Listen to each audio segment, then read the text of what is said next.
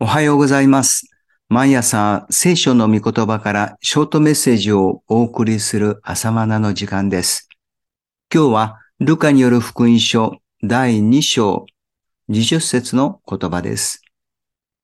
羊飼いたちは見聞きしたことが何もかも自分たちに語られた通りであったので、神をあがめ、また賛美しながら帰っていった。羊飼いたちは見聞きしたことが何もかも自分たちに語られた通りであったので、神をあがめ、また賛美しながら帰っていった。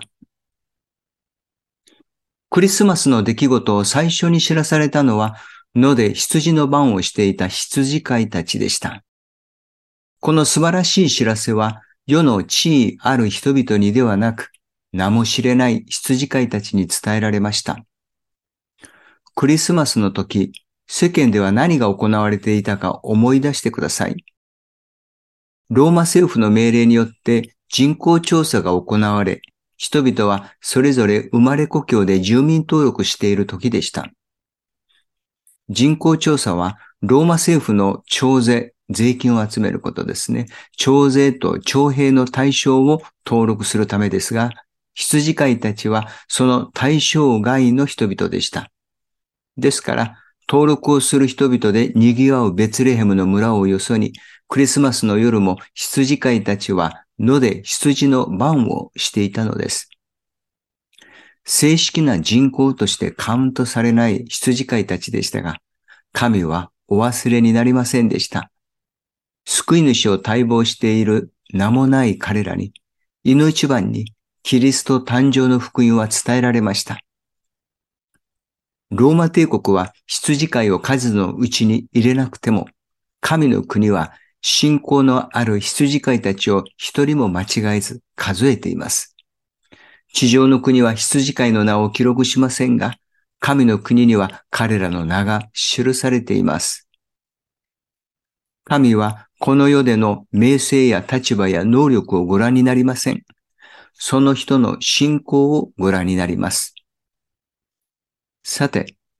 天使からクリスマスの知らせを聞いた羊飼いたちは、早速ベツレヘムの村へ急ぎました。すごい行動力ではありませんか。